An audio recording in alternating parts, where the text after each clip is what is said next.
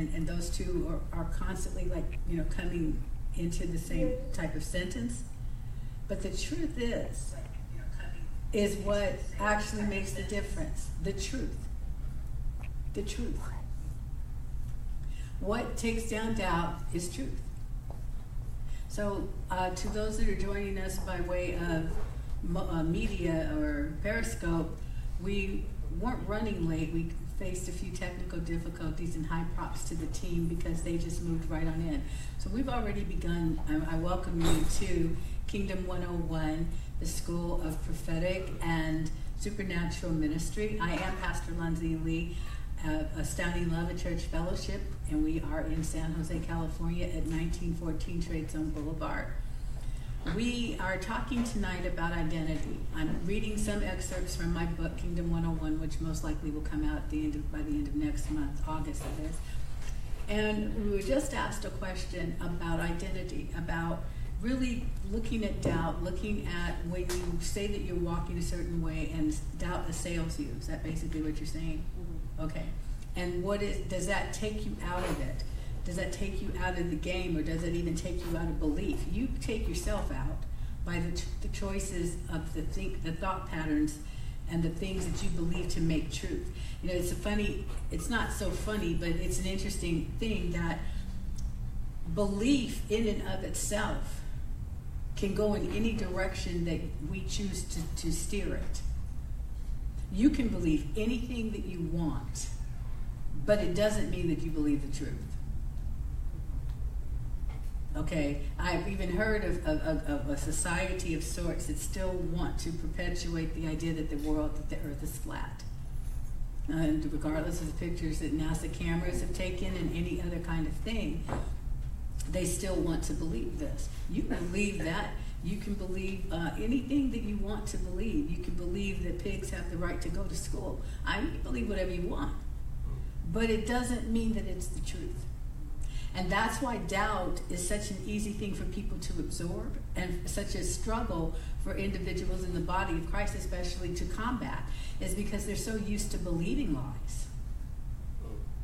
That until you start telling somebody, listen, I'm not going to tell you a lie, I'm only going to tell you the truth. Now, if you want to believe that truth, it's going to change your life because God's truth always comes to pass. He, he fulfills His own word.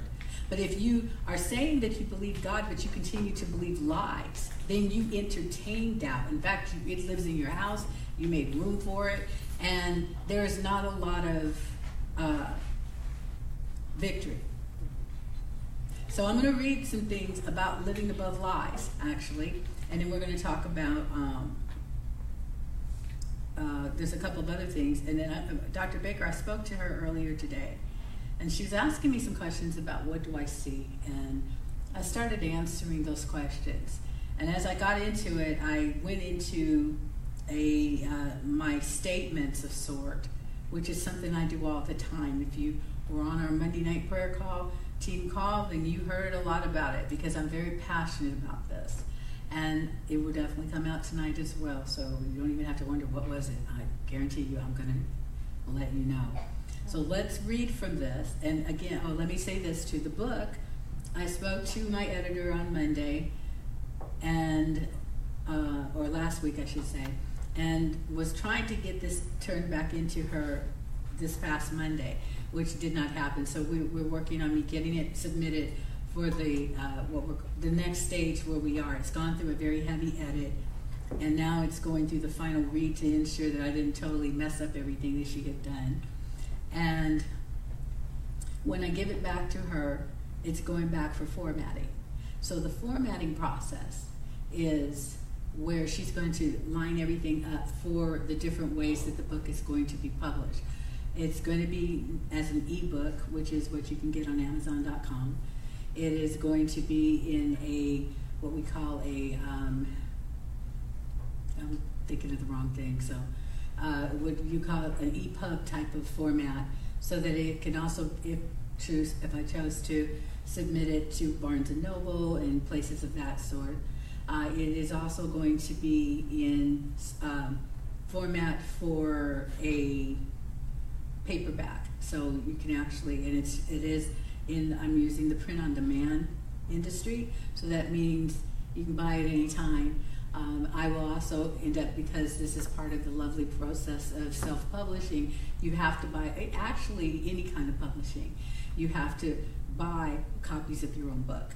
So even if I were going to a traditional publisher, there's a budget that's set aside where they give us our copies at a reduced cost, which is why you see people selling their books everywhere and they sell them for the same price typically that you get them online because they had to pay for them. they weren't provided for them free. And so in their uh, business, of course, they're recouping uh, the initial investment, which they need to put back in order to be able to produce more. And then there's whatever it is, it's the profit margin and things of that sort. So there's after cost, you know, you have, you, you move into the different phases. So mine is going in, I think, three or four different formats. And while she's doing the for the for that's what I mean when we say the book's being formatted. That's what we're talking about. Because you can format your own stuff, but it never comes out um, the same way. The print format is not the same as the ebook format. There's there's different technology that that is is being used for that, and same thing for hardback versus a soft uh, softback type of co- uh, cover and things. So while we're going through that, we're also talking to the graphic artist and my concept and so forth and, and all these different designs. And I'll answer a question that you asked me. Yes, there'll be a day you can design a book cover for me. Absolutely. Okay. So um, anyway, that's what's taking place uh, with with the book. So it does take a couple of weeks. You can you can also this is something that have you ever looked online or if anybody here I know Sharon does, but you buy a number of ebooks if you buy a lot, like in a certain series, and you may see the same book cover over and over, and you go, I thought that, oh, that's not that book. I thought it was that book because the cover is the same. The really hot guy with the blonde hair, and then the really cute one with the dark hair. And there's like six or seven models that show up on a lot of different book covers and, and things of that sort because the, the, the industry has, has gotten very different. But that's where Fabio came in. Uh, if you recall, Fabio used to be on the, the, the muscle blonde guy with a very long, long blonde hair. And he used to show up on a lot of book covers because if you had Fabio on the cover in those days, you were pretty much guaranteed your book was going to sell. Mm. It was in that genre. Of, of, things. They weren't going to put him on science and DNA. Who knew? I mean, he's not going to go on that cover. So you know, they might put him on a military cover because he was actually a soldier. But you know, those are some of the kind of things. So when you see that, type of thing. It's like, I've seen this cover before, but it wasn't this kind of book. It's actually because they sold their art. And they sold it as cover art. And it, it goes into a, a place, there's websites where a, a, a fledgling writer can, or a newly published writer can just buy a generic cover. And that's why you see that same cover over and over. And I don't want to do that nor do I want to make my art available to somebody else to use because I'm going to be using it a lot. So, so that's the kind of stuff. So here's an excerpt from this, and this is where I believe this ministry is with the fasting and the prayers and the things that we're doing. And I've been getting them out a little, excuse me, later. So if you're not getting an email from me on time, typically you can still look on the website and the new um, verse will be there. Because it's just that I don't have them on a time release at the moment and I'm actually having to do them manually. And sometimes I'm just not home. So uh, we'll fix that in the next week. Okay, but in keeping with what we're doing, in today's scripture Galatians 2.20. Um, as we're reading these scriptures and we're looking at what it says, then we're also praying, God, what's my place in this? And sometimes immature people will wait for an invitation when they're part of a family because we didn't get the memo. And on my on our team call, um, one of the questions that I was asking was, uh, do you know that you're seated in the heavenlies in Christ Jesus? And everybody said, yes, of course we do. And so then I asked the question, do you believe it? Now, the typical quick response for most people is going to be, absolutely, I do. But if you answer that way, then I'm going to ask you another question, is why isn't showing it up in your life? So we're going to take our time with this, because you find that you may say something that you know to believe, but your life is not reflecting it. And I challenge that. I challenge it with myself. I challenge it with my team. I challenge it with my um, family, my daughter. I challenge it because too many people live a pretend life. And that's doomed for failure and much disappointment. And to go back to the question again, doubt begins to come because you don't replace doubt. People go, Well, I replace doubt with belief. Yeah, no. You replace doubt with truth. Truth. Okay? God's truth. That's what I'm to believe. But if you say with belief, you for all you know, you're trading in one old belief for another. okay? So no, that's not necessarily the way that it, it's going to be. So this chapter is called Time to Draw the Line. It says, Don't fall for the hype. Just because the devil says God is unable to rescue mankind doesn't make God weak. And just because society believes God doesn't know what he's doing doesn't make him a fool. See 1 Corinthians 1 22 through 25, 1 Corinthians 2 14, and 1 Corinthians 3 19. Hint No one is worthy of forgiveness because no one deserves to be forgiven. We've all sinned and lack the ability to enter God's glory by merit of our flesh. See Romans 3 10 through 12. That's why God gives us grace and why he sent Jesus to answer for our sins, because we need a Savior. From Isaiah 5, verse 20, in the International um, Version, it says, How terrible it will be for those who call evil good and good evil, who substitute darkness for light and light for darkness, who substitute what is bitter for what is sweet and what is sweet for what is bitter. Thank God for the blood of Jesus. God made a way to ensure that He could forgive all of us. Otherwise, we would all be trapped forevermore in the snares of sin and the clutches of the devil. If we ever find ourselves entrenched in the belief that certain members of humanity are so vile and evil that they deserve to burn in hell, we may find ourselves being drawn closer to the heat right along with them.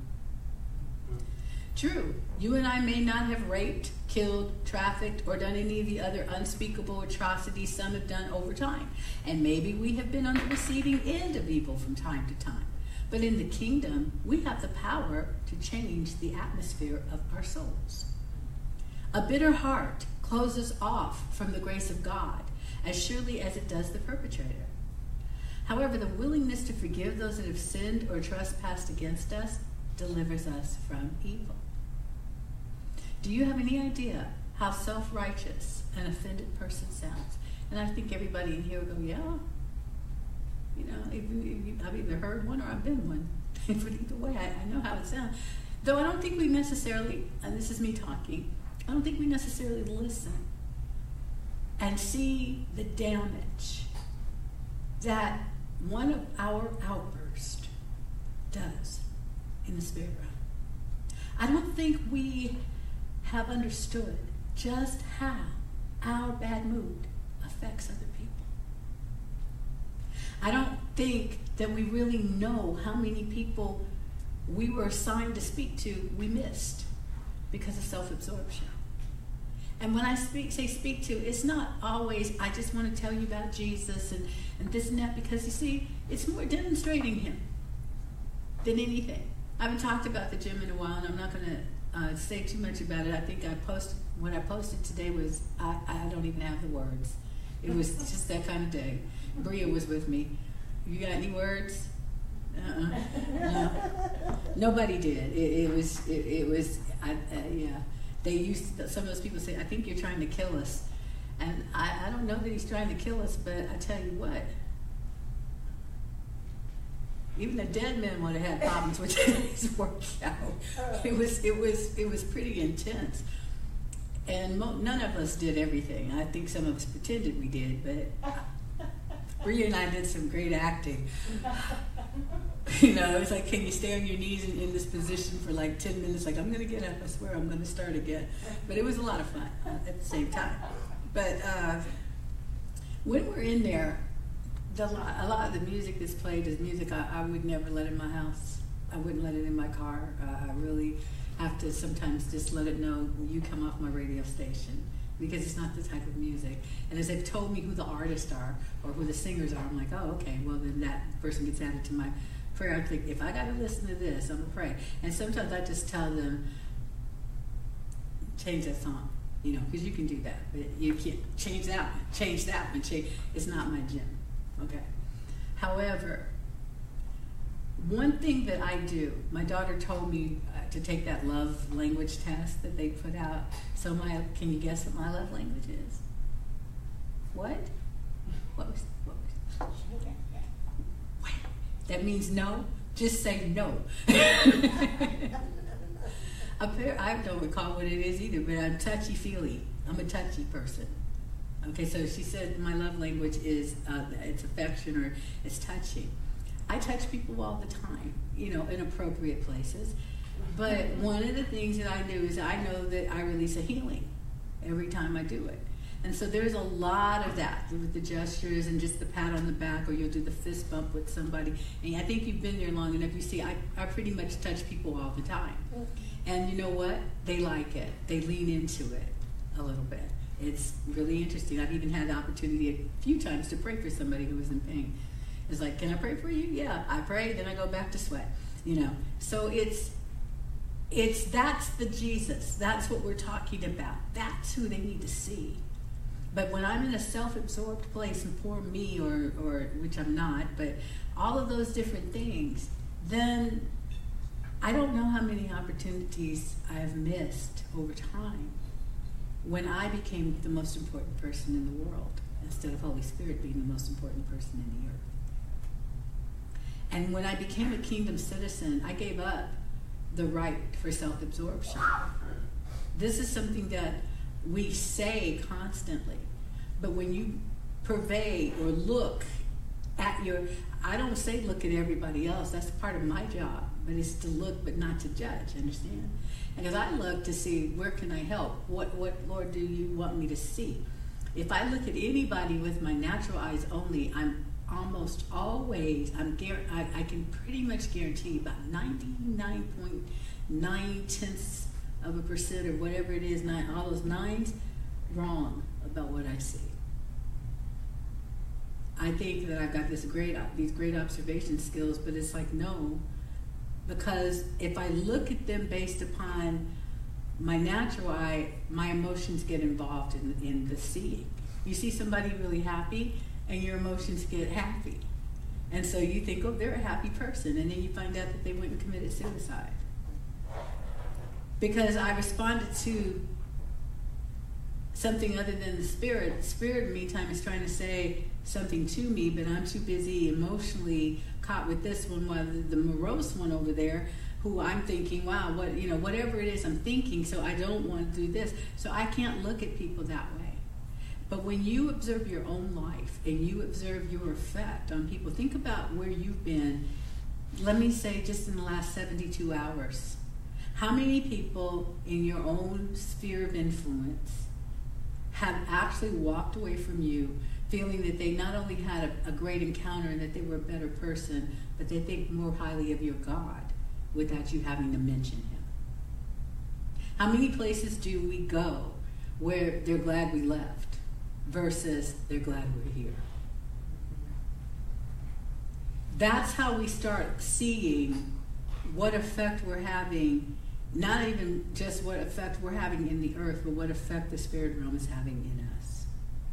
And which side it is that is really affecting. That's the kind of stuff that you look at when you start thinking it's time to draw a line. If you and I are not willing to have handle the truth, not look at ourselves as Dr. Baker has been ministering on Sundays um, about the difference between, I could say a dud and a stud, but that's what she would say. And it's not a deadbeat either, but okay. but when she's talking, let's say about playmakers and game changers. And then we're talking about the other two that just barely really make it, right? Because they don't really have a stake in the thing. And in corporate America, they call them stakeholders. Um, but regardless of that, when you think about it, it's like, well, how deadbeat am I actually? How many places do I go where I just, I, I'm, I mean, I'm not even good as a sponge because I don't even soak anything up. I don't soak anything up and I don't take anything on. Or how many places do I go where um, I'm just here for the check, or I just came for the food? We've been to family reunions where they bought plates and cups. And some folks show up with take home containers. They brought nothing to eat, but they want to make sure they take away as much as they can. Never know anybody like that? They don't even bring ice. I mean, it's like, wow. Okay. See, so um, it's like if you if you guys don't have money, let us know. But don't just come assuming this, that, or the other. And um, you, you look at these things. It's like, how many places where am I called to change the climate? But I don't. Or I do change the climate, but it's not towards God. It's the other way. Do you understand? Why do I need to know this? Because if I'm not willing to hear the truth, I can't change my thinking. I'm going to stay in that rut. These are the types of things that, uh, you know, this, this is the kind of stuff that we're looking at. So I asked again, do you have any idea how self righteous an offended person sounds? I'm speaking about someone blinded by emotions. If he or she doesn't like you, you can do nothing right. If they disapprove of your actions, then you're vilified in their eyes and by their tongue. You become a racist bigot, a religious fool, a stupid idiot, or a worthless puppet. At least that's what they'll call you, along with other adjectives and nouns I refuse to print. You can be accused of feeling, believing, thinking, doing, or saying things that are alien to your character, but the accusations stick like skunk spray. The emotionally blind person cannot see the hypocrite in their mirror. Deciding that someone who speaks God's truth or takes a stand for righteousness is a bigot, hater, or judgmental is a bigoted, hateful, and judgmental action. Spewing venom, yeah, just wait for it. Spewing venom is something a poisonous snake does naturally. So, does the venom spewed by those decrying the stand for righteousness stem from hatred? Sure, it does. Why? Murder and bitterness are of the same strain of evil. The killer acted physically, but you and I can do the same kind of damage with our mouths. And to be very honest, it's the things that you say that lead to the things that you think, that lead to the things that you do, as well as the things that you think that lead to the things that you say and the things that you do. Because you're saying it somewhere before you before you think it. It's picked up you understand what I'm saying? It's different words that are floating out there. You hear those words and you repeat those words, and then you start thinking about those words that you never thought of before. Nobody ever intention. I mean, even when you intentionally do harm to yourself, it was a meditated thought based upon a throwaway line that somebody else said. I heard of a, a, a woman that killed her husband and she used um, something that they no longer you can now tra- track it. At that time, you couldn't called succinylcholine, and it's something that's used in hospitals all the time as part of the process, isn't it, to put you out, to you know, to to put the person to sleep. But if you put too much of it in the system, it chokes them, or they can't breathe and they die, suffocates them basically. And the story, the way it goes, is that she was talking to a coworker and they were joking back and forth and he's he asked her something about uh, you know how things are going. She says it's going pretty bad. How much i mean can i pay you to kill my husband? I'd, I'd be better if i you know if you kill my husband for me. And he laughed thinking she was kidding. And he said why not just use sux? And he'll just go to sleep. She did. A throwaway line. That in you, if you were speaking to somebody that had sense, would not. But when you're speaking to someone that has a murderous uh, intent who is already so self absorbed, it is so much about them that their solution for solving a problem is to just have the other people die. Well, that's a demon. We know this. But it's a demon empowered by humans that have fallen for another thinking process before they got to this one. You have to be habitually coming down in degrees of your thoughts until you finally think yourself into such a funky state that you either erupt or you, you just lose everything and this is unfortunately how so many so many people um, have in, in past places and, and things succumbed to demonic deception that it would just be easier to sleep or to go in and blow everybody away or to do this because this will solve your problem.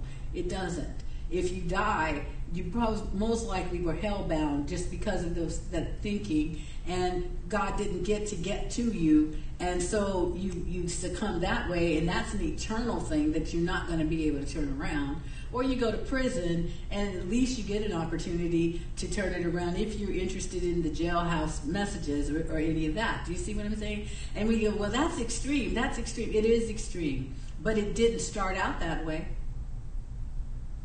It started out with the same type of thoughts that we're told to cast down. It started out with the same kind of thinking that we're told don't think that way.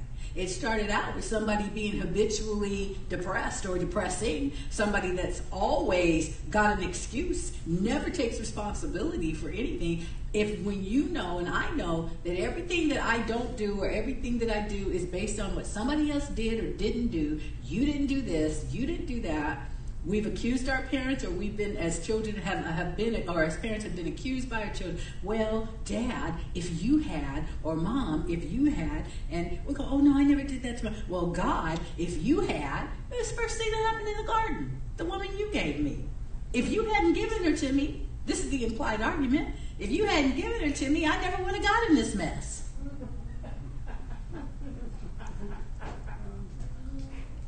Oh, no, he didn't mean that. Yes, he did.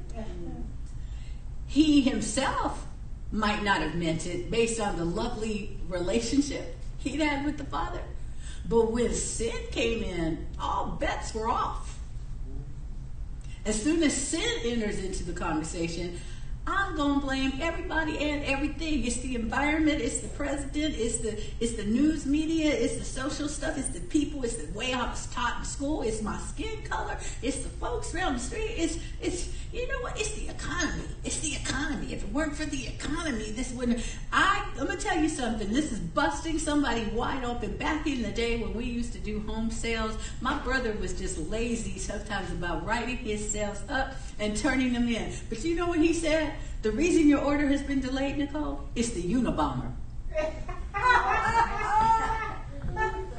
Didn't you? Because the Unabomber, I was like, what's the Unabomber? I had never heard, the first time I heard of the Unabomber, it was because my brother said, well, because of the Unabomber, planes are being delayed and packages are being x-rayed and stuff, so your package is delayed because of the Unabomber. Oh no, it couldn't be because I haven't written up the show yet, and I haven't tallied things up and put the money in the bank and wrote the check and submitted the order. No, it couldn't be that. It's the Unabomber. He the reason. If the Unabomber hadn't been doing this stuff, you'd have had your stuff.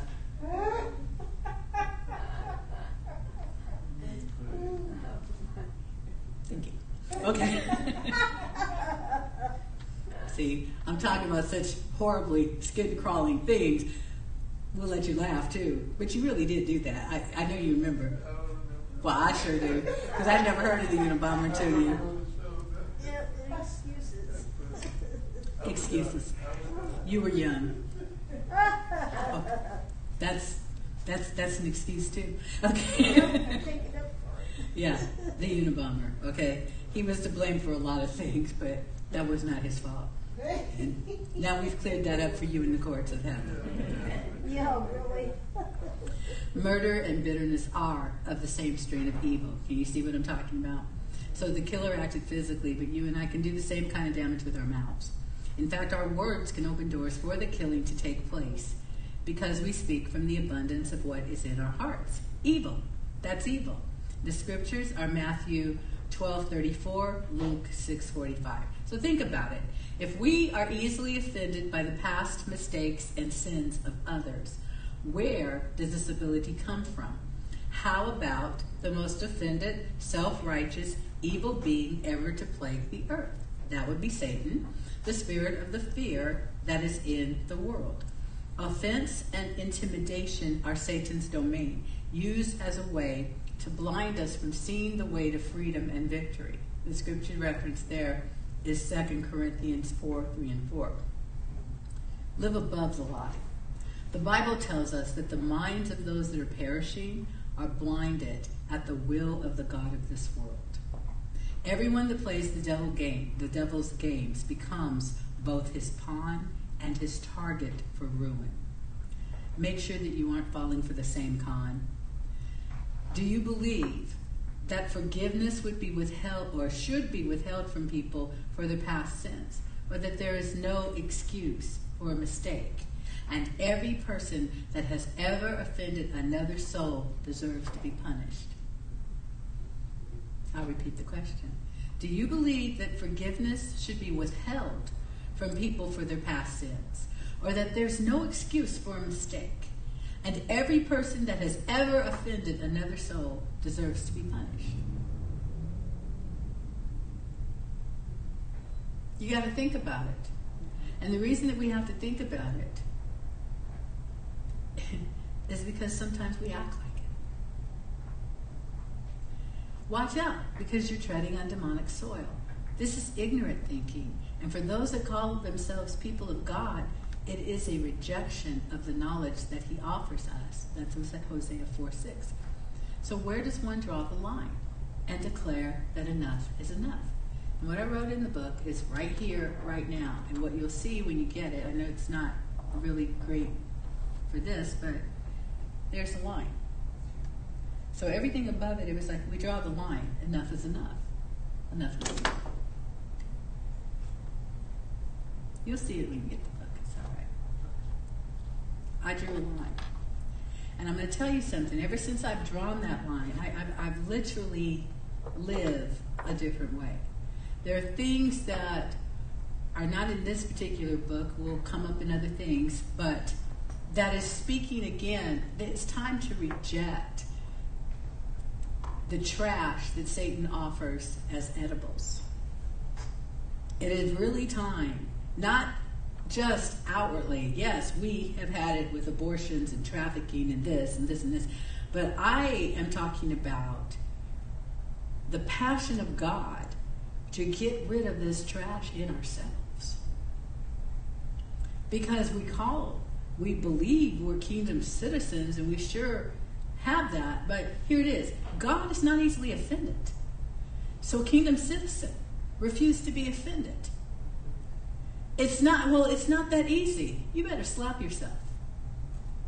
Because you just spoke a lie. Wake up. Oops, forgive me. Wake up. Wake up. What do you mean it's not that easy? And I go back to my question Are you seated in the heavenlies in Christ? Oh, yes. Well, then why is it easy to be offended? Seriously, this is how I think. Because I refuse to ever again allow myself to stay entrapped, get entrapped, or stay entrapped in a demonic belief system that will cause me to think wrongly about any of you and everyone else that I come across. Does this mean that I'm unaware of how ditzy crazy some people are? Absolutely not but it isn't my place to judge it. My place is to look and say, how do we diffuse this? Holy Spirit, what do you want to do? I've been around people that have been from the place called crazy. They seem to live in that place. And and so when you're speaking to them, one moment it's them, the next moment it's the demon, and then it's the next moment. And I'm not making fun. I realize that there are some people that have mental disorders, and some of it is medically induced, but a lot of it is. I think it's all demonically inspired. Why? Because if it stems from, they say, well, no, some of them, they're just sick. Well, sickness didn't come into the world until sin came into it. So do I look for a devil everywhere? I don't have to. They show up. Instead, it's supposed to be that wherever I show up or you show up, the demons are looking for us. And they're going, we need to, we need to go. No disruptions here because one of, one of the real ones came on the scene. And what does that mean? It means that we're cooked and things are about to change. They know this. Because when we show up, so do the angels. Okay. It says, God does not hold your past against you. Kingdom citizen, do not accuse or condemn those that the king has chosen to forgive. God is not unforgiving. Unforgiveness does not originate from his kingdom. Kingdom citizens choose to forgive, or I just say it this way forgive according to the Constitution. How? By faith. As an obedient act of submitting our own thoughts, if you will. See, let me do that. As a, as a obedient as an obedient act of submitting our own thoughts, emotions, memories, feelings, and actions to his will. Why? Because that's what messes up your thinking. I can't watch this kind of thing because it triggers the memories of me and I become traumatized. If you become traumatized, I, have gone through this. I had been in a relationship with someone and I was treated very, very badly um, to the place that I was trashed. I, I, was thrown away like a piece of trash. And boy, I, I can't recall the scripture at this very moment, but when I read that, I was tossed on a dunghill. I was like, that's me. And I saw myself that way for about six months to a year, maybe two years. I was so traumatized by this. And people go, but it was just a breakup. It wasn't a breakup, it was a betrayal. A breakup, been there, caused more than one. if it's simply a breakup, you know, okay. But when you've made covenant with someone and you're betrayed and you find out that the covenant that you made, similar to like Joshua and them and the Gibeonites, made a covenant with them under false pretense, under a false face. Oh, we're just these little sad people that just need, you know, and then they find out you actually the dudes we came to kill, but we can't kill you because we're in covenant with you now. And that's the kind of covenant I made with somebody who was like, oh, I'm, you know, this, that, the other. Uh, there will be no names mentioned, but yeah, he's one of the stars of the book called Say Goodbye to the Devil Man. will be coming out by the end of probably this year. Anyway, oh, I exploited on one just that Taylor Swift person that writes songs about her breakups. I'm just not naming names or um, giving out dates. And since I haven't dated every man on the planet, or even close to it, then you can be rest assured you can enjoy reading the book knowing I'm not talking about you personally. okay. But if it sounds like you, then I am talking about you. That's the whole thing. Are you talking about me? If the shoe is fitting you, yes. If you mean, did I look at you and say, I'm going to talk about you? No, I'm not talking about you that way unless I say, I'm going to talk about you. Or like I just did, Unabomber. Which was an awful thing, too, when you think about it, because that man had brought about a lot of destruction. Yeah, don't be bringing a destroyer into your reasons for not doing anything. Okay. that's a fun one. And he doesn't even remember it. See, that's another thing. Let me talk about you for a minute. The bad thing about lying is you forget you did. And then somebody comes up and you, hey Marcy, how you doing? Marcy, Marcy, girl, how you been? I ain't seen you. Marcy. Who is Marcy? You remember Marcy? I met you. Da da da da da. Oh yeah, that's right. That was my name. In that particular moment. Why am I saying? You tell a lie, somebody somewhere to remember it. And it will come back and get in your face. Hey, how you How you been? What's going on? You know. So it's best not to. Okay. So what am I saying? Kingdom citizen, forgive according to the Constitution by faith, as an obedient act of submitting our own thoughts, emotions, memories, feelings, and actions to His will. My thoughts that pertain to the thing that traumatizes me my emotions that are still connected.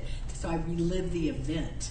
Why are you reliving the event when the blood of Jesus is available to annihilate it? My memories of it, same thing. The feelings, you know, this ownership of these things. Why does it still have a hook in me? And it's because you're not living from the place that you said that you are, seated in the heavenly places in Christ Jesus. You're living in earth. And you're feeling the same things that they feel in the earth, and you're acting the same way that they do in the earth, and you're getting the same kind of results that they get in the earth, and every once in a while you're able to catch uh, something and, and, maybe get a little bit of gold dust or something to, to, to shine it up a little bit. But overall, we must, as the citizens of the kingdom, we live this deliverance that we have been given, this so great salvation. And it is faith and it is believing. But you see, faith is, the Bible says it's the substance of things hoped for. And all this week we're focusing on words of faith. But believing, walking in the belief of what this thing is, is, is, is a grabbing hold of something, taking ownership of it, and establishing it as a part of the life that you now live. And I challenge us again because overall, that's not what we have demonstrated. And that's what this call this church, astounding love, a fellowship of love, of fellowship of things. You know, it's like, well, I don't feel very much love there. Then be love. You see, because it's here. But but it's like everything else, you have to lay hold of it. We've been been very childish, and let's talk about that in a few uh, let me keep going here. It says, We will walk in the light as he is in the light. In the name of Jesus, we will not cross over to the dark side. A lot of scriptures there. And then what do I say to the devil? Game over. See? So here's this next part possessing your identity. So, Sharon, this I think gets to the question. The scripture is Luke 21, verse 19. So, why don't you go ahead and turn over there?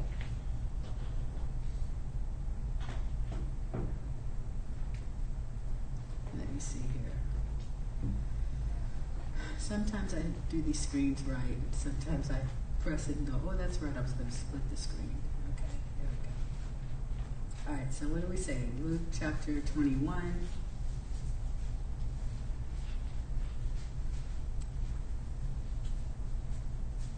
And we're going to look at um,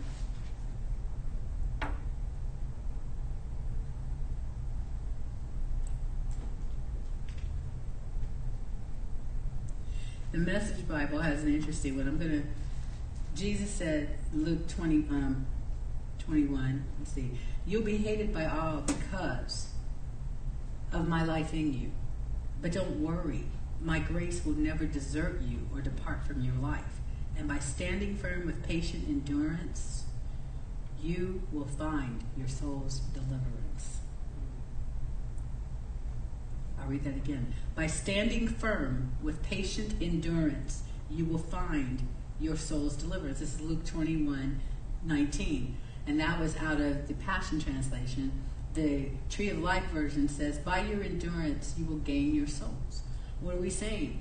We're meant to accomplish great things in this earth. Every single person under the sound of my voice, if they never even hear my voice, but my voice is ringing through in this realm of the spirit, to say that every single individual on the face of this earth, past, present, and future, is meant to accomplish great things. That is the will of God. Now, God is also the definer of what He calls great. Anything that He does is great. He is the greater one. So any of his acts are going to be a reflection of who he is. Well, the same is supposed to be for us. Some have been born with defects or missing parts, while others have experienced horrific acts of evil or lived dirty, stained, degrading, poverty stricken lives. But God has provided each and every one of us with an identity and a blueprint for success. I think that many of us have approached life without the blueprint, and we just throw anything up. But when the print is there, when you start seeing the direction that we're to walk in, because much of the, what we experience is sadness or depression or I just don't feel like I'm to make it or I feel so useless or I feel so dumb and you know I feel I feel I feel I feel like the morning star.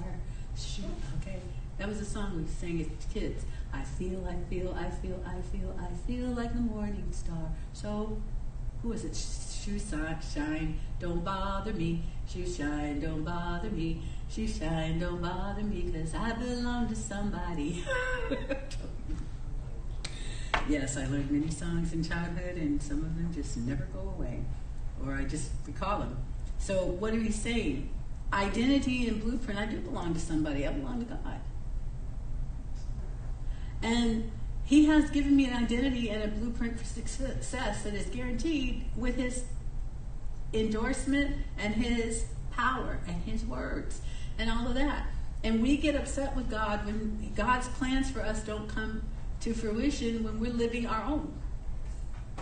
Like, you should just go ahead and fix everything for me that you're supposed to fix. And when I get ready, I'll come over to it and I can step into it as soon as all the hardships and things have been moved out of the way.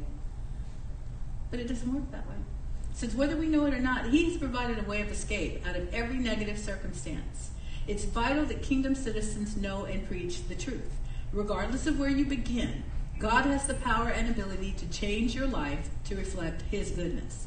Because of the testimony and sacrifice of Jesus, it is possible for anyone on the face of this earth to annihilate and walk free from a victim's mentality. Now, those are bold words. And I mean every single one of them. It is possible for anybody, I don't care what they're doing. They can conquer this thing. Because even when there's an enjoyment that demonic enjoyment that many humans have bought into of the sins and the evil and the things that they do. On the inside, there is still that soul, unless they have completely crossed over. Most people have not. They, I've heard description. I looked into this person's eyes, and they are soulless. They, they, all I see is evil, or all I see is emptiness. All I see. Well, you see, most individuals, when you hear that, you'll say, then there's no hope for them. But I heard empty, and that means that God can fill it. Yes, in that particular case, fill it while you're locked up in jail. Because you're not going to be of any help and you're not going, that individual is not going to try to do well while they're empty. Are you understanding me? But I don't believe that you just throw people away. And yes, I have come across some things that I don't, I won't even mention at this time and things that you think to yourself, surely this one does not deserve it. Yes, that's very true. They do not deserve it. But then when I think of that, you see, I understand neither do I. If I compare their sins to mine, then I always come off deserving.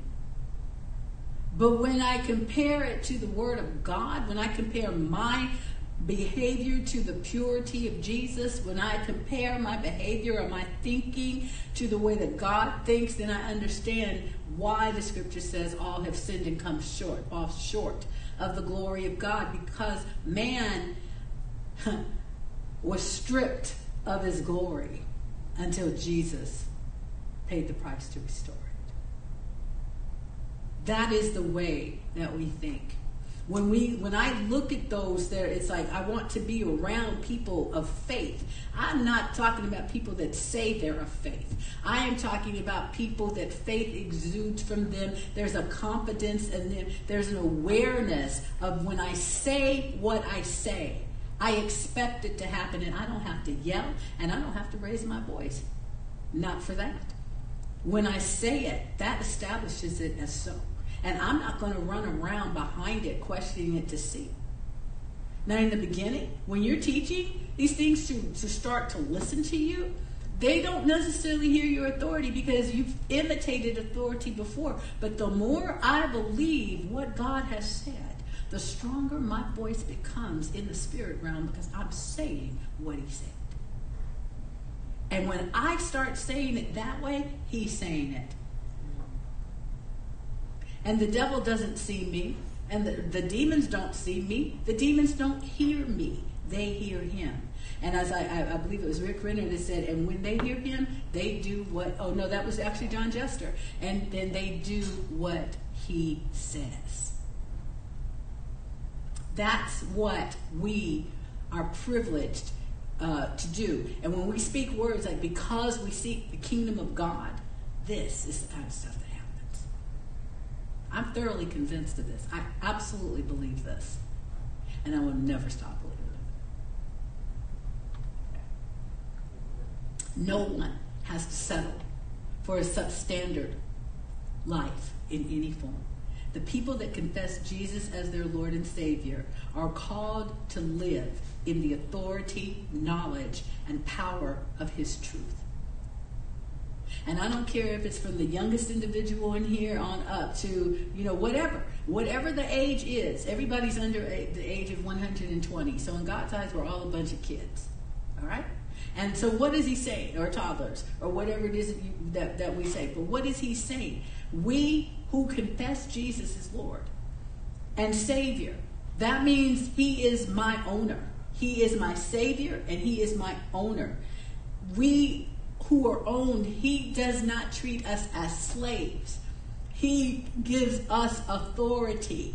And he says, live in it. He says, live in this place called authority. Live in this place called knowledge. Live in this place called power. And it's all in a place called truth. And it's fueled by a thing called faith.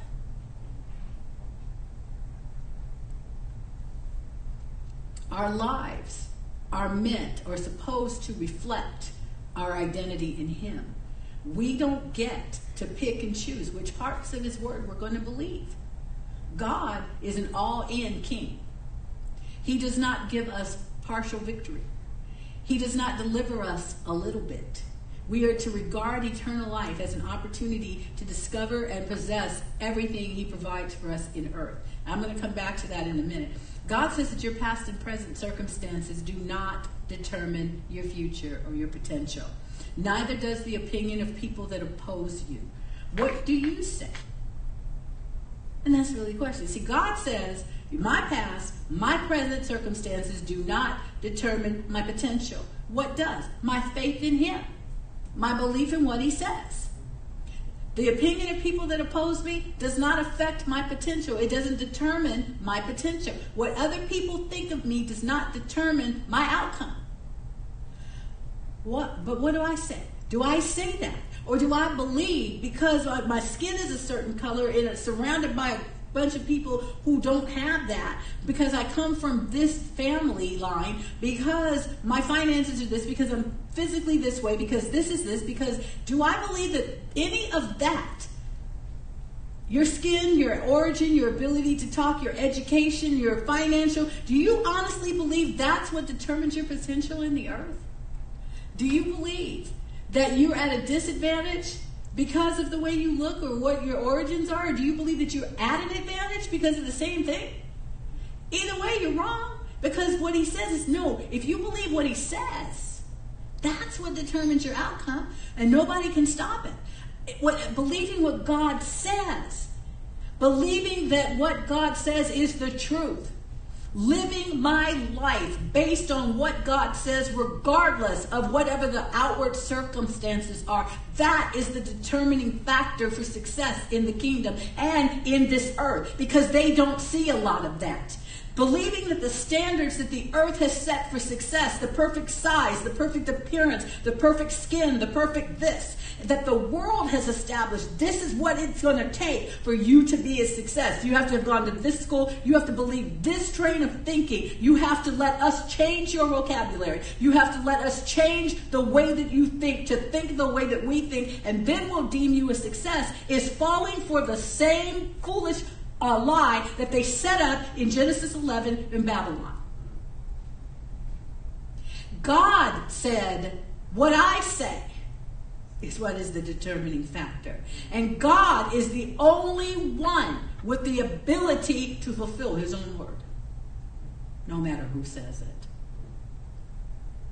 But most people that call themselves Christian have failed to live that standard and still believe that the things that they've always felt still lead them, led by feelings, but the Bible says be led by the Spirit. Walk in the Spirit, and you will not fulfill the lust of the flesh. The lust of the flesh, oh, you mean like craving ice cream or a person or something like that? No, doing what you want to do the way you want to do it every time you want to do it and expecting everybody else to pop to it. That's a lust on a big scale. You understand? If, anybody have any questions, then feel free to, to pose them. So, what do you say? And I say this stop believing that your past and present circumstances determine your future. You have the power to stop believing that. You have the power to stop believing in the lies of the past. You really have that power. But do you? Do you do it? Or do you sit there and go, oh, well, I'll just zone out on this because they're not saying what I want to hear? Because you see, in, in the body of Christ where we are now, we're not taking prisoners, so we're not entertaining you. Not even interested in that. We're interested in the greatness of his power changing lives every day, including our, our, our own. So he says, Say, I say here, say what the king says, because anything else is a lie.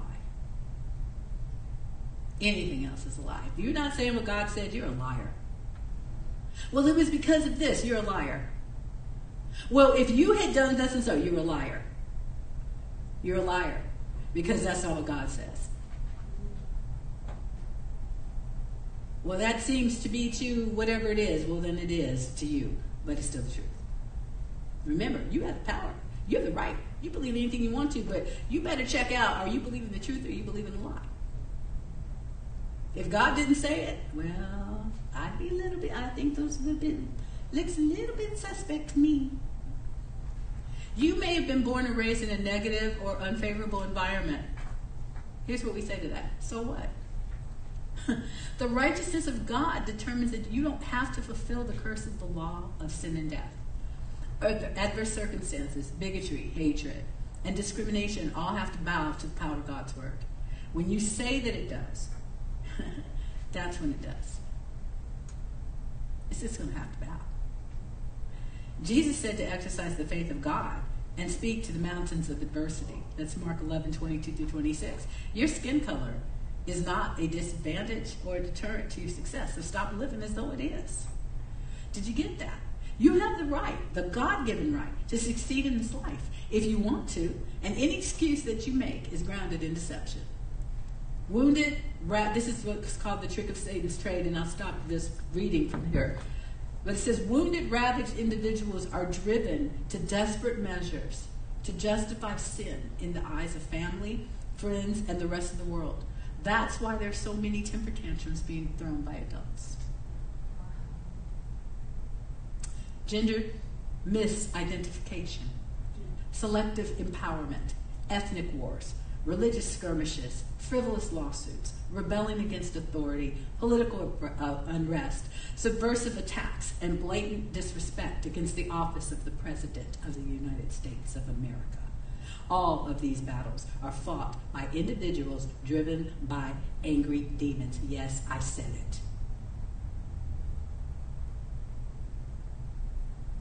They want to be seen and they want to be heard above the voice of God. So they try to twist the issues to their point of view. Can you see the devil's trickery at work? Division is supposed to be the new unity. But that's not what God says. He says, a house or kingdom divided against itself cannot stand. Well, what these dearly beloved people don't realize is that God already placed an eternal worth and acceptance upon every one of them. Human validation, value, and equality are established through the artistry of God's entire design and plans for our individual lives. God created our various skin colors and ethnicity, and He likes us. Ephesians 2:10 says, "For we are God's own handiwork, his workmanship, recreated in Christ Jesus, born anew. Hold on. That we may do those good works which God predestined, planned beforehand for us, taking paths which He prepared ahead of time, that we should walk in them, living the good life which He prearranged and made ready for us to live.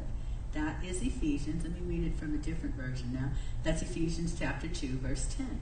So here in the message, he says, No, we neither make nor save ourselves. God does both the making and saving. He creates each of us by Christ Jesus to join him in the work he does, the good work he has gotten ready for us to do, work we had better be doing.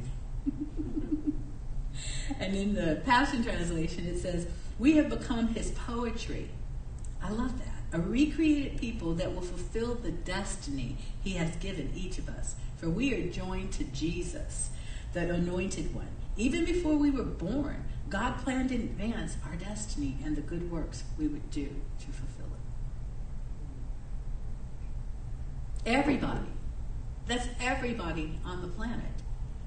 Whether you like them or not, a lot of us are living the wrong destiny, living out the wrong destiny, propelled by emotions, propelled by deception, propelled by a refusal to give up the hope that this wrong thing we're doing uh, will work. If you ever made a bad decision and just kept stepping, you knew it was bad. You knew it was bad, but pride and everything else gets in to back you up. Like you can't, you can't give up now. You can't quit now. You can't back up now. You have to stay with this. Most of the time, that's a relationship with somebody that somehow it was a bad relationship, it's a bad decision. But okay, we're just gonna keep trying. Why? What's your motivation? Pride, because everybody says it's doomed to fail, and I just can't let everybody be right. Which usually, in my case, meant Mama said. And I'm really my experience with my mother and why much of my rebellion was the way it was was I wanted just what's to be right in my wrong. Because she was always right. All, Mama always right. Seriously, always right. And just once I wanted to prove she was wrong, but the thing that she was right about was already wrong, so there wasn't no way she's going to be proven wrong about my wrong. She spoke the truth, and I'm trying to perpetuate the lie. And if you saw the parade of, of individuals that came through, see, I almost used your word clown there, but uh, that came through, it did look like a circus, some of that, it was ridiculous. And she was always right. But you know, pride, childishness, I hate when she's right. Just once I want to be right. I need to live my own life, mama. yeah. Well, live the right thing. You know, your parents, I'm going to say this to you all, and you who are watching, and all of us. Most of the time, your parents have been just as stupid as you're being. We don't speak this stuff because we're like super smart. We say it because we were just that stupid. That's where it comes from. That's really, really true. But you know, in your youth, you can't imagine them being young. So they just bossy and in control, too much in charge, don't trust you to make your own decisions. And it's like, look, the devil is the same devil. He just showing up as somebody named Sean now instead of Joey. okay? but it's the same devil. And if your name is Sean, or if your name is Joey, or you have cousins or boyfriends or wives or friends or whatever, name those names, I'm not talking about them. I was talking about the devil, and sometimes he likes to take on those identities. So, um, but there it is. You understand what I'm saying? You're unstoppable. We are unstoppable when we walk in the truth. And I don't know the name of the book Dr. Baker's reading from. She said that she'll tell us at, at the appointed time. I, I opted not to try to look. I could find it. I can find pretty much any book I'm looking for. But when somebody in leadership that I respect tells me, stay with this, and then they tell me God said, then I don't even want to know. I don't try to sneak a peek. I don't try to do any of that because I'm out of order and I'm going to miss the blessing that he that God has for obedience and the willingness to be surprised. I'll get the revelation. So if I ever ever opt to buy the book or read the book, I will read it with an understanding beforehand that I wouldn't have had. Some books you read, you can't let them catch you by surprise. It's like, ooh, I didn't know this was all in here. Okay, so let me wrap it up. Satan is trying to steal, kill, and destroy mankind's opportunity to see beyond his facade. He hates us. Whenever a person comes to recognize that they were born to have authority over the devil instead of being subject to his agenda, he loses ground. He belongs under our feet, not over our heads. And that's Romans 1620. Okay, I'll say that again. He belongs under our feet, not over our heads. Our earthly worth is established by the precious blood of Jesus Christ. In fact, the blood of Jesus has already taken care of every sin, sickness, disease, curse, impoverished state, and societal ill. From within himself, God imagined, designed, crafted, and then released you, me, and everyone else as an individual work of humanity into the earth. Let me answer a question somebody's asking. If the blood of Jesus has already taken care of every sin, sickness, disease, curse, impoverished state, and societal ill, why do I still have this going on with my body? Why is this still going on in my life? Why is this still going on? I'm going to posit something to you. That's the wrong question. The question is not if if Jesus has done all this, then why is this happening to me? That's the wrong question. That's the question Satan tells you to ask. Because that's the question that comes from a victim's um, perspective. The right question to ask is since the blood of Jesus has already taken the sin, every sin and so forth, what am I not laying hold of that I need to take on? What am I still believing? What lies do I still believe?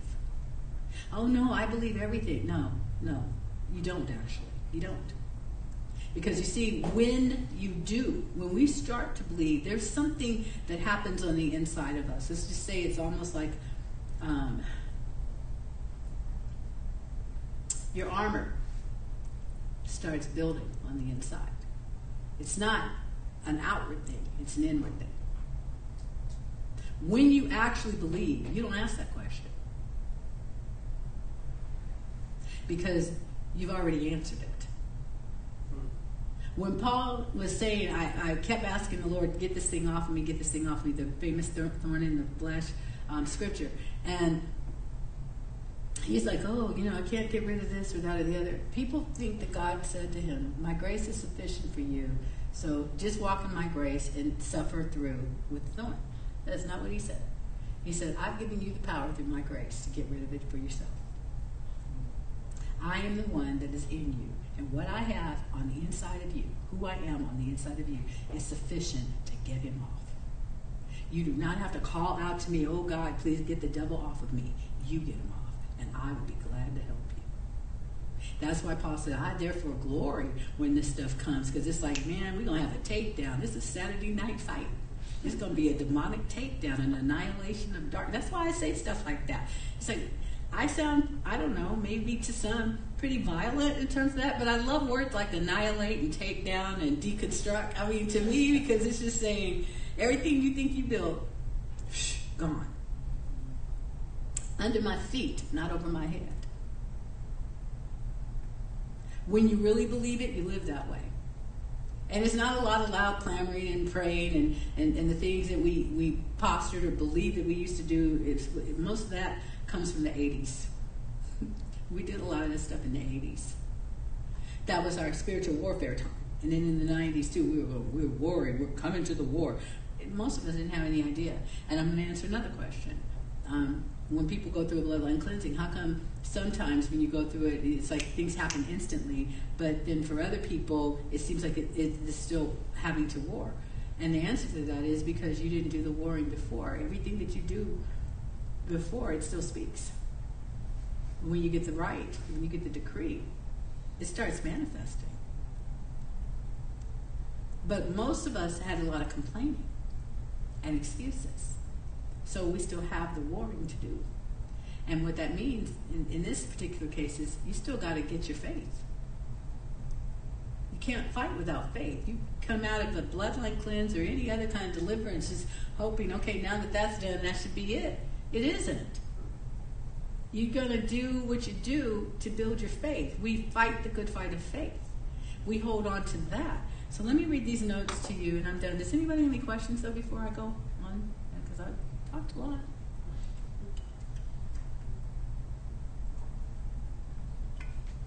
Even for Monday night.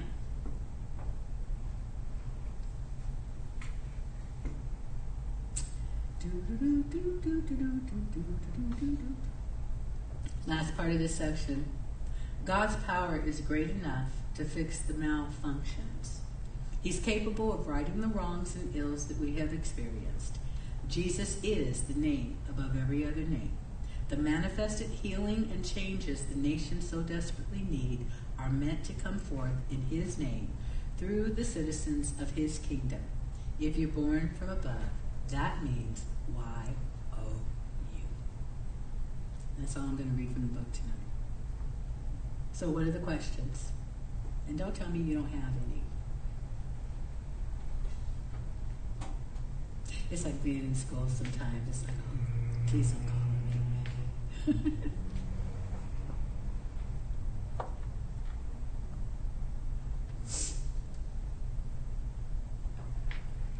So, um, one question. Why is it that um, people think when they when they don't have faith, but they feel like they do? What is that all about? You just said it. What? They feel.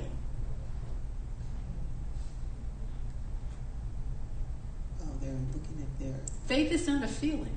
mhm.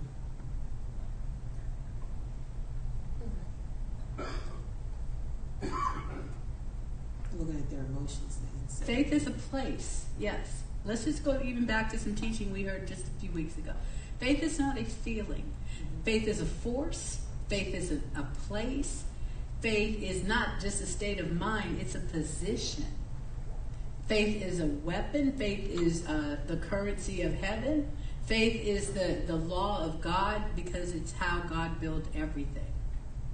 And faith also has an original originator that it comes from.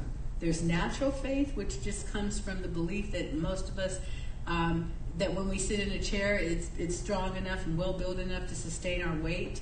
Or we get in a car, hopefully, uh, those of us that have a newer model car expect every time we put the key in the ignition and turn it that the car will start. Those of us that have older cars may pray in tongues a little bit if it's not well taken care of. And if your new car is not taken care of, you may do the same thing. But people feel like I have faith. I, I thought I had faith. And I've, I've heard these statements when something didn't happen the way they thought it would. They say, I thought I had faith, but it didn't happen. Well, hold on. What is it that you thought would happen? And why did you think that? And when you start deconstructing, you're going to find that answers are, are things like, well, you know, because it just felt right. Okay, it felt right. Um, I'm, I'm just sure I heard God say this. And, oh, what else? Come on, help me. What other things? And even whatever it is that you think that comes from the question itself.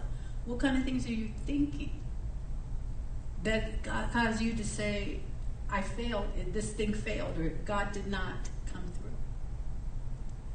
Isn't that typically what it is? And I thought I had the faith for this. It's like, well, thinking that you have faith is not the same. Faith knows. You did you show up every day in the faith place and keep building the belief in God's word? Or did you increase your hope?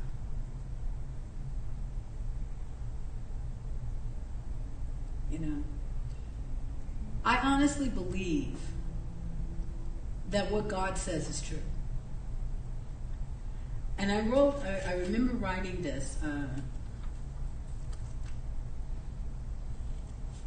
Dr. Baker had said, getting the revelation of God's love removes all place for self pity. Okay. Um, I prayed for it, but I don't have it yet. Thank you, Holy Spirit. That was one of the things we heard the teacher, the man of God, teach. And as I heard that, it was like, oh, wow. You're living your faith in future tense. People who think they have faith usually talk about what they're going to get. Am I right? I'm going. This is going to happen. I'm going to get this. I'm going to get this. I'm going to. I'm going to pay off this. I'm going to do this. I'm going to. I'm going to. I'm going to. I'm going to. So my question for you is when. When are you going to? Well, what do you, when, when, what's some of the answers for that question? When are you going to? It should be now. When it shows up is what they say. When it manifests. Well, that's why you don't have it. Seriously, that's why you don't have it. I'm going to doesn't feed your faith. It never does. It never will. I'm going to do this. I'm going to do this. Doesn't. I believe that we will win. That's the onset. That's the open. Opening volley. Okay? And I'm quoting uh, Pastor John Jester from EMIC, um, Eagle Mountain International Church, for that particular expression. Excuse me. The Lord began to teach through him, and I, I listened and I started hearing, really hearing. And I, I heard faith has to be what you believe. Jesus, when he said, have God's faith, then God's kind of faith believes. That's what he said. Whosoever will say to this mountain, go ahead and go there. This will be, I believe, our last scripture for tonight, Mark chapter 11. Let's look at verse 22. And Message Bible says Jesus was matter of fact. Embrace this God life. Really embrace it. And nothing will be too much for you. And in the Passion Translation, it said, let the faith of God be in you. King James says, have, have faith in God. And some of the translators will tell you that it also is written out, have God's faith. Have the God kind of faith.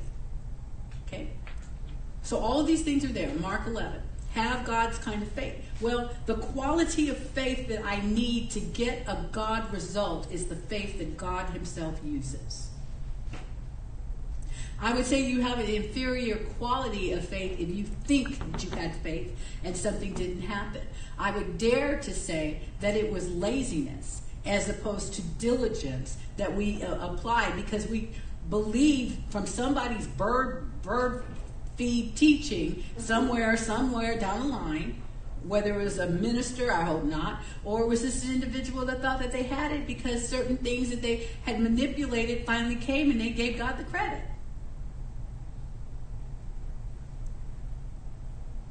Because, see, faith always works the same way it's a seed that is planted in the place where it's going to grow, which is, yes, my heart, but it's my heart in God. You understand? What am I saying? I believe is a strong statement. It's a stand. And it's a choice. It's a decision. I choose to believe. I do believe. I believe that every word that God speaks is the truth. I believe this. I base my entire life on the fact, on the truth, that everything that God says is the truth. That God cannot lie. My life is based on that. I honestly do believe that I am seated in the heavenlies in Christ Jesus. In fact, I know it. Not only do I know it, but I know that I live here from there. How did you how did you find that out? I said it. And then I let my heart begin to take that in and absorb it like a dry sponge will absorb water.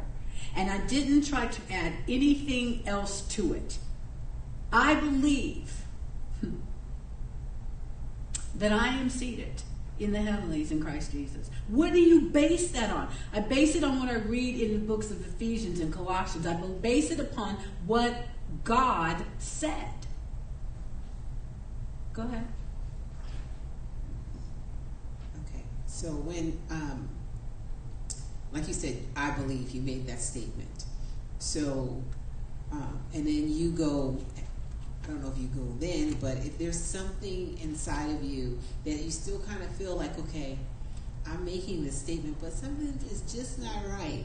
So then you go to that word, that particular um, scripture or whatever it is Holy Spirit leads you to, that where it says, "This is what this is what the word is actually saying to you." Yeah, but you also have to make a decision about the Word of God itself. Mm-hmm or it's not, or, or really you're just going to the Bible. You know, this is just a Bible until it becomes truth. It's just a Bible. This is just a Bible. Until it isn't. Until I recognize that everything in here is a cell, is, is a heartbeat, is, is the pulsating blood, it's, it's, it's an eyelash, it's everything that is God This is not just his word, this is alive. This is what he says, this is his heart. This is what he means, this is what he wants, this is his will for me. Not what the people around me say. In here, my skin color is is is is not only acceptable he delights in it and it does not negate me or uh, uh, vilify me or reduce me to zero. In here is my identity. In here is where i am positioned. In here are the words that i need for my health and my healing. When somebody says but i don't feel healed well then you still live out there. I live in here. Do you see?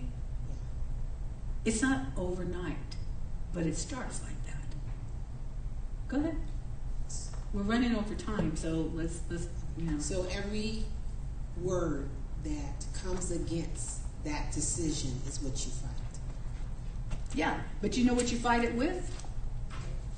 The word. You fight it with the word, but what word? You see, that's no, no, no, no. That's where it has to get serious. What word are you going to use? She just said, well, everything that comes against me. So you see me doing this. This is a new Bible, so it, it, it, all these pages still stick together. Sticky. Yeah, it's good, isn't it? But what do I read? It is written, man shall not live by bread alone, but by every word that proceeds out of the mouth of God. And what you're saying, God did not say, so I don't live by it. I live by every word that proceeds out of the mouth of God. That's what I live by. So what did I just do? I set a standard in the spirit realm. And you're not going to get me off of it. Well, the doctor said this. Well, according to statistics, medically speaking, you know, at your if, if I believed everything people said about what I'm supposed to be through at my age and my size, et cetera, et cetera, I'd be a hot mess in a wheelchair.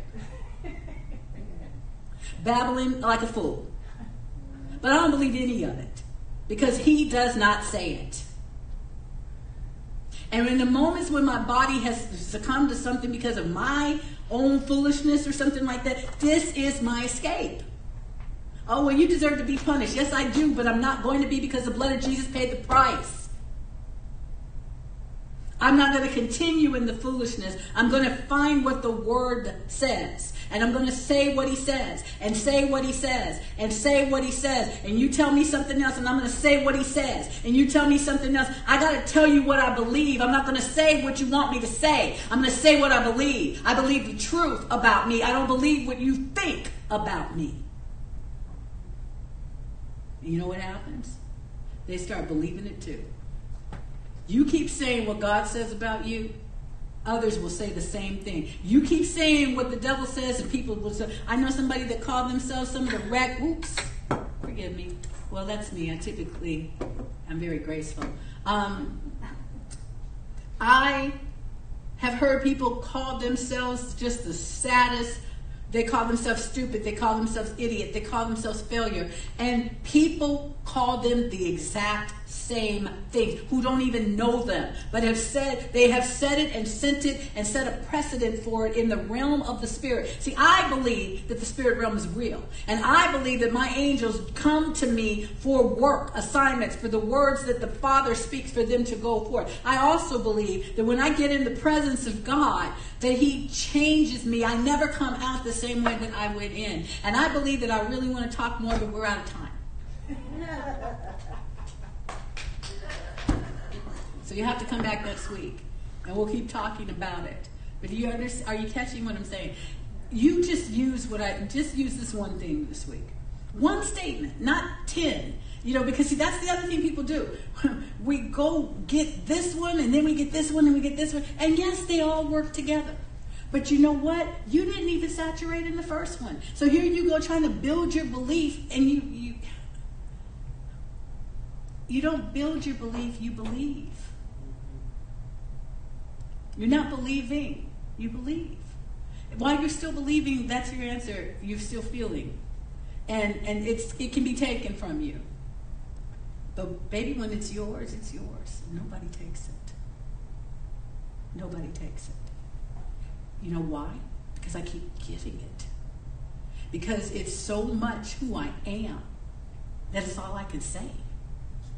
in the face of, well, they, this, that, this is the disaster. You know, I, I hear everything that you guys are, are trying to tell me, but I know what God said.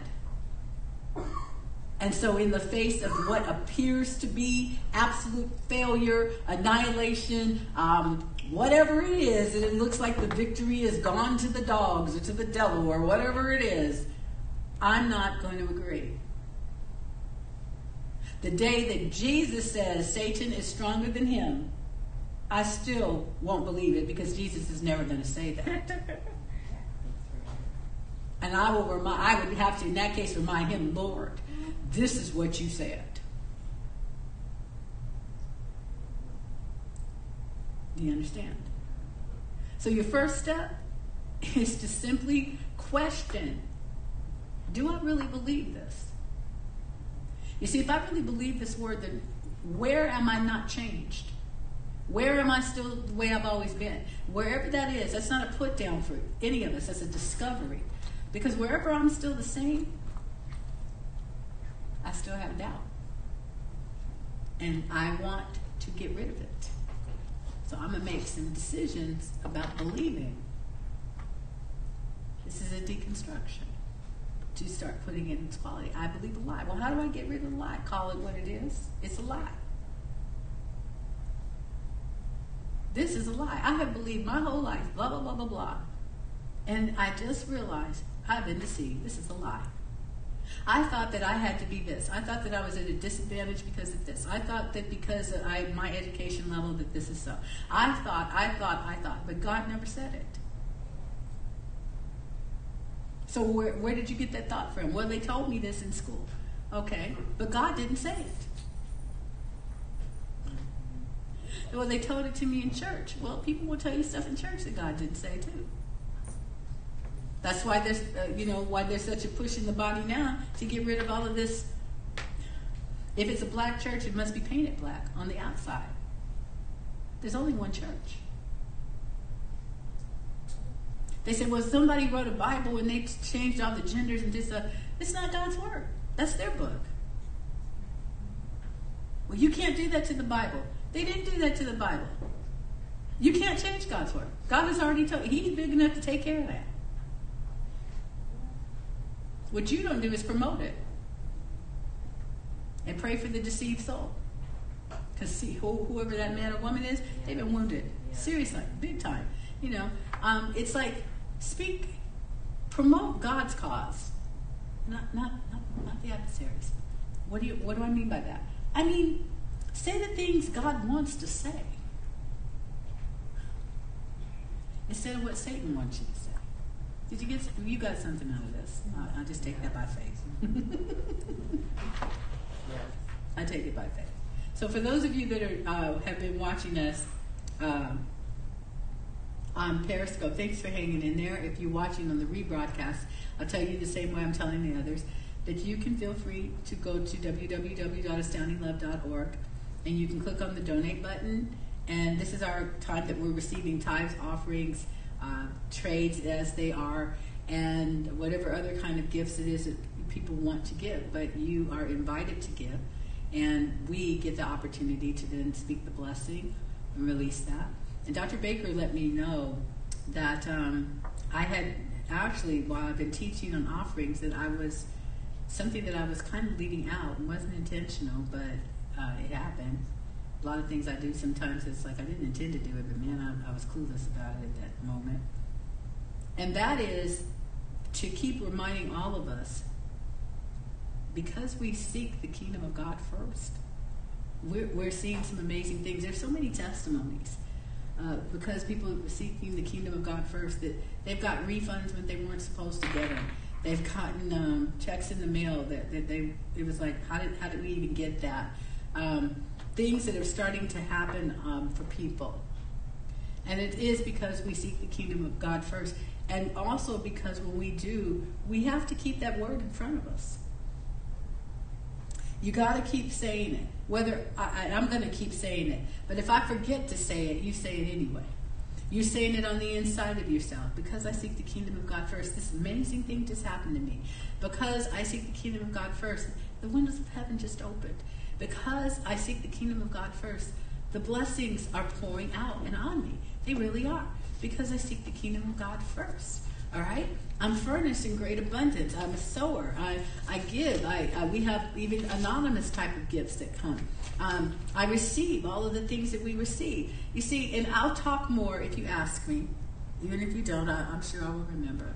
I said you talk in the past, or you talk in the future about your faith. You got to talk in the past. What? Yeah.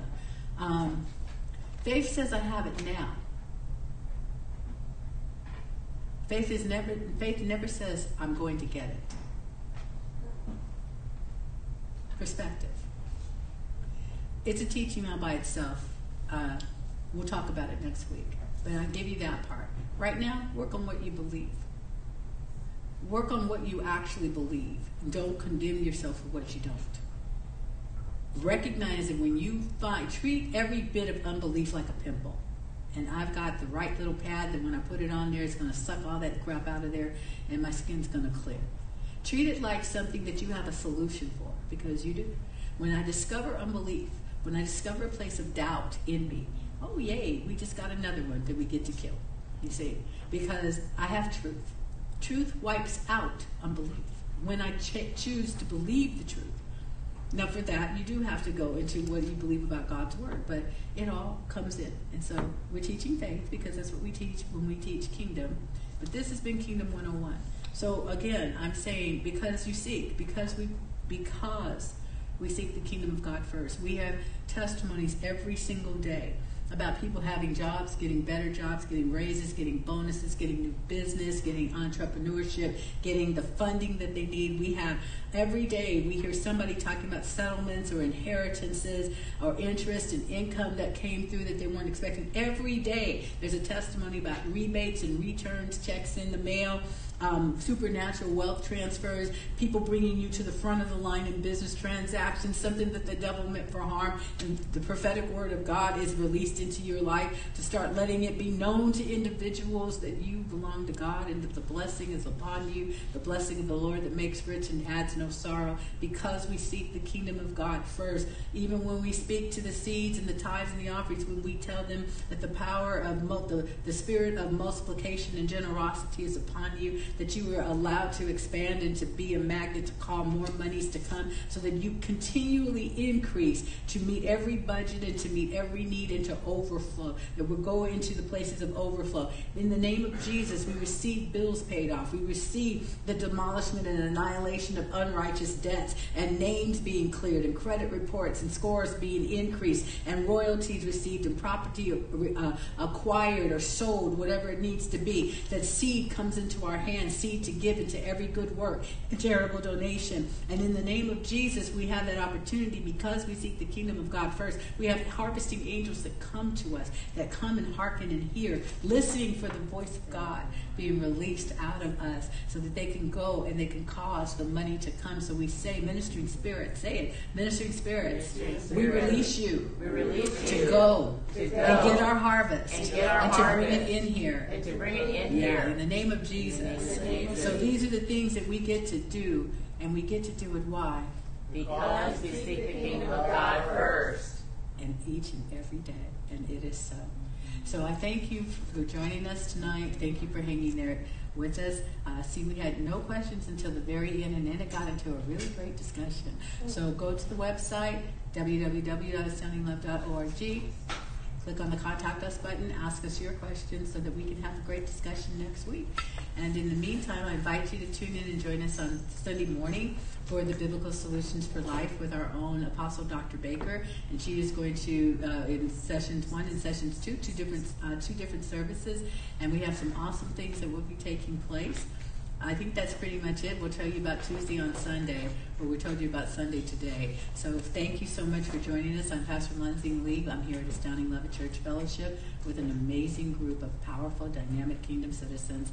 We love you and we bless you with God's astounding love. And everybody tell them good night. Good night. and you